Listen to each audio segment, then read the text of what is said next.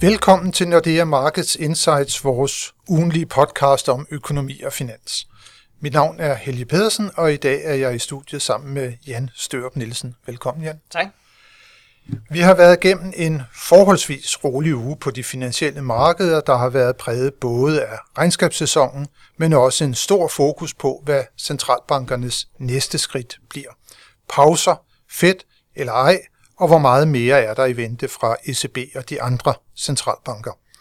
Herhjemme har vi blandt andet haft fokus på inflationen, som faldt for 6. måned i træk, og så er vi selv kommet på banen med et nyt Economic Outlook, hvor vi jo tager pulsen på både dansk og international økonomi. Og Jan, lad os starte med øh, dansk økonomi. Hvad er udsigterne egentlig her for i år og næste år? Jamen, overordnet set, så er det faktisk bedre udsigter, end det vi tidligere har regnet med. Vi er ude og opjustere vores øh, forventninger for, for BNP-væksten i år. Fra, fra tidligere, der regnede vi faktisk med en negativ vækst på en halv procent, og nu er vi så op med, med plus en halv procent for i år. Øhm, og hvis man ligesom siger, hvad er baggrunden for det, jamen det er faktisk rigtig meget ting, der skete i, i 2022. Øh, 2022 blev jo endnu stærkere end det, vi næsten i vores vildeste fantasi havde forestillet os, og det vil sige, at vi, vi kommer ind i, i 2023 på et meget, meget højt niveau. Øh, så vi tror stadigvæk på den her historie med, at der er noget afmatning øh, her, specielt i første halv, halvdel, så bliver det lidt bedre end i anden halvdel, men, men samlet set, når vi kan regne brættet op, jamen, så er vi altså op med, med plus en halv procent på, på BNP. Og overskriften, Jan, som vi har for afsnittet omkring dansk økonomi, det er en blød landing, der er i vente. Så det her med recessionen, som vi jo tidligere talte om, øh, er det noget, som vi har afblæst helt nu?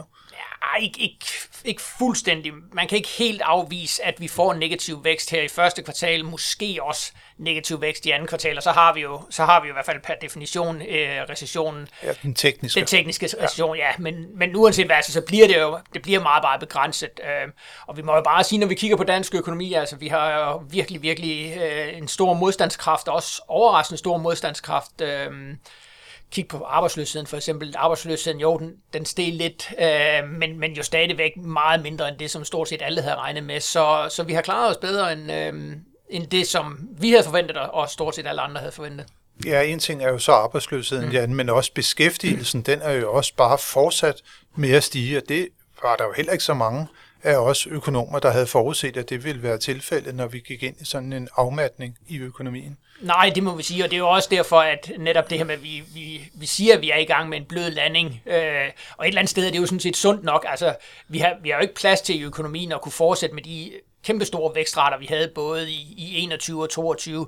Så det er sådan set et eller andet sted næsten den bedste verden, hvis vi kan få den her bløde landing, hvor man stille og roligt tager noget aktivitet ud af dansk økonomi og ligesom kommer ned på et, på et mere normalt niveau igen. Og nu igen, øh, arbejdsmarkedet, det er vel karakteriseret som værende super stærkt øh, endnu. Det har jo så også givet sig udtryk i, at vi kan se frem til nogle relativt høje lønstigninger, i hvert fald øh, en del på arbejdsmarkedet mm. kan se frem til, til relativt pæne lønstigninger. Hvordan er det, det ligger med det? Jamen det er rigtigt. Vi øh, sammen, undskyld, samlet set så forventer vi, at, at lønnen både i år og til næste år vil stige med, med omkring 5% øh, per år, øh, og det er, det er store lønstigninger. Øh, vi skal faktisk helt tilbage til, ja, lige op til finanskrisen, før vi, vi havde tilsvarende store lønstigninger. Øh, man kan sige, den gode historie ved det, det er jo, at vi faktisk får, at, at lønnen begynder at stige hurtigere nu end inflationen. Så, så det her tab af købekraft, som, som har ramt mange husholdninger, og jo faktisk gjort privatforbruget, altså vi skal jo ikke glemme, privatforbruget er jo faktisk faldet. Øh, der har bare været nogle andre ting i dansk økonomi, som har klaret sig øh, meget bedre end ventet. Øh, men det er faktisk noget af det, som gør, at specielt når vi kommer ind i 2024, at vi er mere positive, netop fordi at så begynder privatforbruget også igen at kunne vokse. Ja, fordi kombinationen af, at man kan holde reallønnen, og at arbejdsløsheden, ja, vi ligger jo fortsat op til, den kommer til at stige, men ikke så meget, så mm. fortsat et ret stærkt arbejdsmarked, det giver gode muligheder for, at uh, netop privatforbruget det igen kan, kan begynde at vinde. Ja, og igen, vi skal selvfølgelig også huske på, altså når vi, når vi kigger på privatforbruget, så sammenligner vi jo også med, med et meget, meget højt privatforbrug øh, under coronakrisen. Øh, så, så et eller andet sted igen er det også naturligt, at det falder lidt til ro, men jeg tror også på, at vi, vi kommer til at se en vending. Vi kommer formentlig også til at se en vending i detaljsalget, øh, netop fordi nu begynder lønningerne altså at, at, at vokse hurtigere end øh, inflationen igen.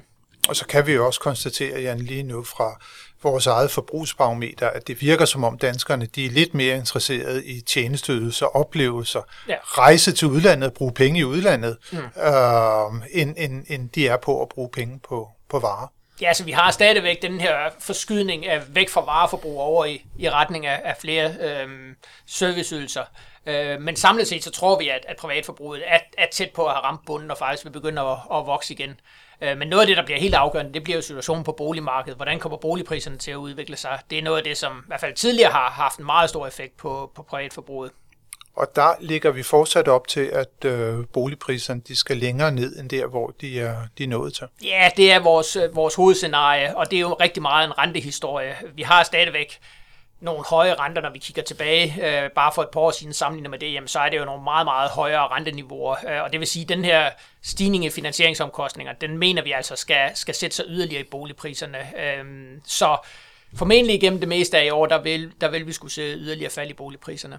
Også selvom boligsiden.dk jo har været ude med, at øh, priserne de ventede måske allerede i marts måned, marts og april måned, har budt på stigende priser ifølge øh, boligsiden. Ja, øh, og der er forskellige øh, prisindeks for, for boligmarkedet. Det vi, ligger, eller det vi følger tættest, det er det fra Danmarks statistikker. Der har vi ikke tallene for første kvartal endnu. Øhm, og jeg tror faktisk, at vi vil se, øh, det kan godt være, at der er noget forårseffekt øh, i, i priserne nu her et par måneder, men jeg tror, vi vil se igennem året, der vil vi se, se lavere priser, simpelthen fordi man bliver nødt til at, at tilpasse øh, priserne til, øh, til nogle renter, der ligger markant højere, end, end vi har set tidligere.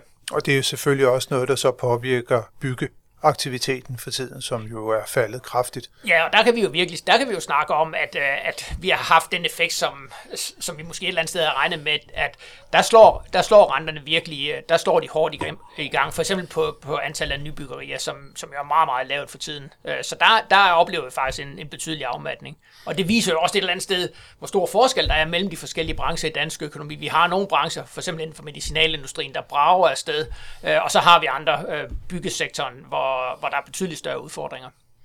Nu nævnte du lige øh, medicinalsektoren, og du sagde også før, at der var nogle områder af dansk økonomi, der var gået noget bedre, end vi havde forventet.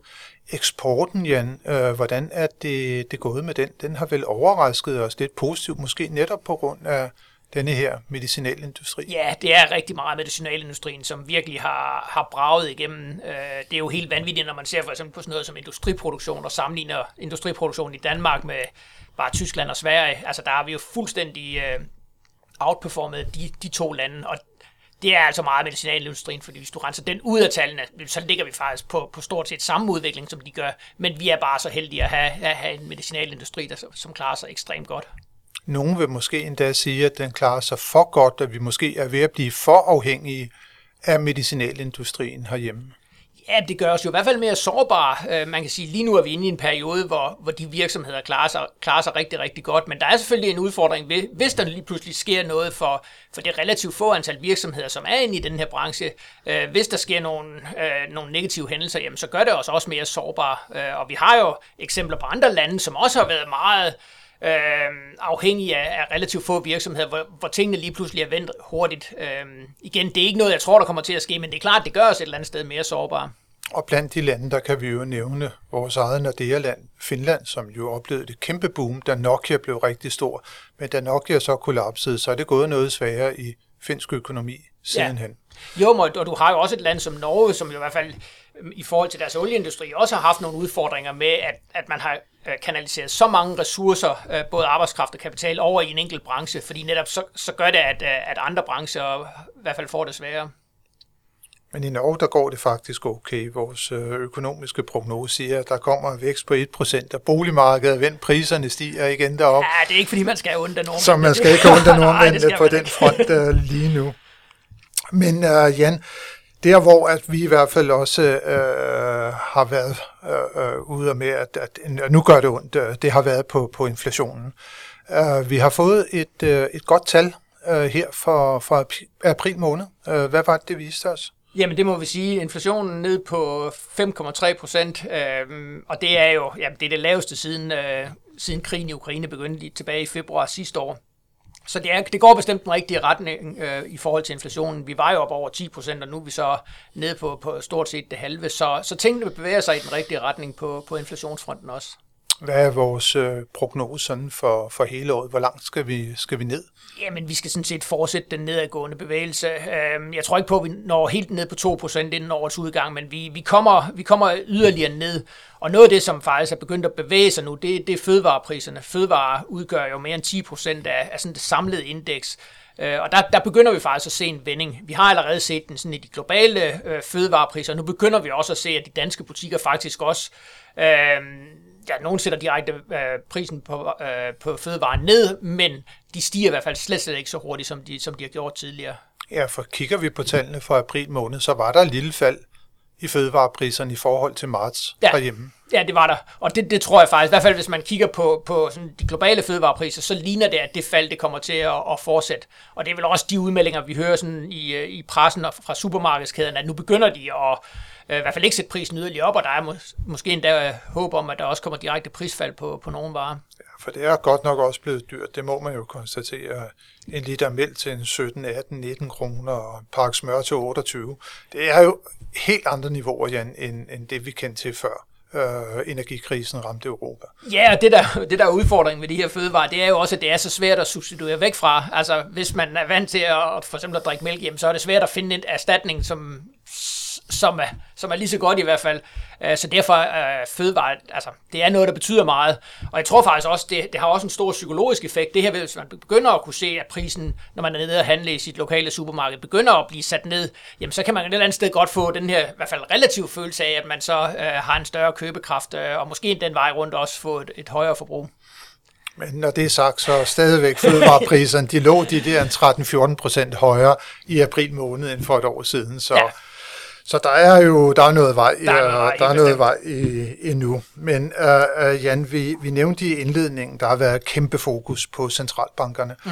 Uh, og i sidste uge, der så vi jo, at både den ja, ECB uh, satte op med, uh, med 25 basispunkter, ja, ja. og i USA så vi det samme ja. med en annoncering af, at nu kommer man til at pause i USA absolut ikke en annoncering det om, omkring det fra, fra euroområdets side endnu. Uh, Nationalbanken, Jan, følte så efter mm. uh, 25 basispunkter. Hvad, er der noget, som vi skal, skal hæfte os ved uh, omkring uh, rentespændet og, og hvordan? Nej, jeg synes ikke i forhold til uh, Nationalbanken og renteforskellen til den europæiske centralbank. Altså det, der er, lige nu er der ikke pres på kronen. Uh, Nationalbanken er ikke ude at intervenere hverken den ene vej eller den anden vej. Øh, så lige nu, der følger de sådan set bare beslutningerne fra den, fra den europæiske centralbank. Men det, jeg synes, der var mest interessant, det var jo de udmeldinger, der kom fra den europæiske centralbank. Altså, de er jo, de er jo forholdsvis hårde i retorikken mm. og siger, jamen altså, det er ikke nogen pause, vi har gang i. Det kan mm. godt være, at vi er gået fra, øh, at tidligere vi satte renten op med en halv, nu sætter vi så op med en kvart, men, mm. men det er ikke det samme som, at vi, vi er færdige. Øh, og det betyder også, at med meget, meget stor sandsynlighed, så, så kommer der også yderligere renteforhold, også fra Nationalbanken. Og hvad er det, vi ligger op til der i størrelsesorden? Ja? Jamen, vi har to øh, yderligere renteforhold, så en kvart, så vi kommer op på de her 3,35 øh, som toppunkt. Øh, ja, i Danmark. I Danmark, ja. ja. Øh, og så er det jo så... Øh, høj, så er det op i 3,75 hos den europæiske centralbank. Og igen, ja. altså, jeg tror ikke, der, der kommer ikke til at ske noget med renteforskellen mellem den europæiske centralbank og nationalbanken. Det ligner, at, at det har fundet et naturligt leje, i hvert fald, øh, i hvert fald lige for nu. Men til gengæld så har der været stor usikkerhed omkring den amerikanske forbundsbank. Øh, den her pausemelding er det sidste gang øh, problemer i en række amerikanske banker. Øh, hvad, øh, hvad skal vi sige til situationen i USA? Ja, men og, og der, der afviger jo faktisk noget fra markedet. Altså, vi tror ikke på, at de er færdige. Vi tror faktisk, at der kommer en yderligere renteforholdelse fra, fra den amerikanske centralbank. Og der kan man sige, at markedet er jo helt den anden vej. Altså, de sidder jo bare og, og tæller dage inden, at, at de tror, at de skal til at sætte renten ned igen.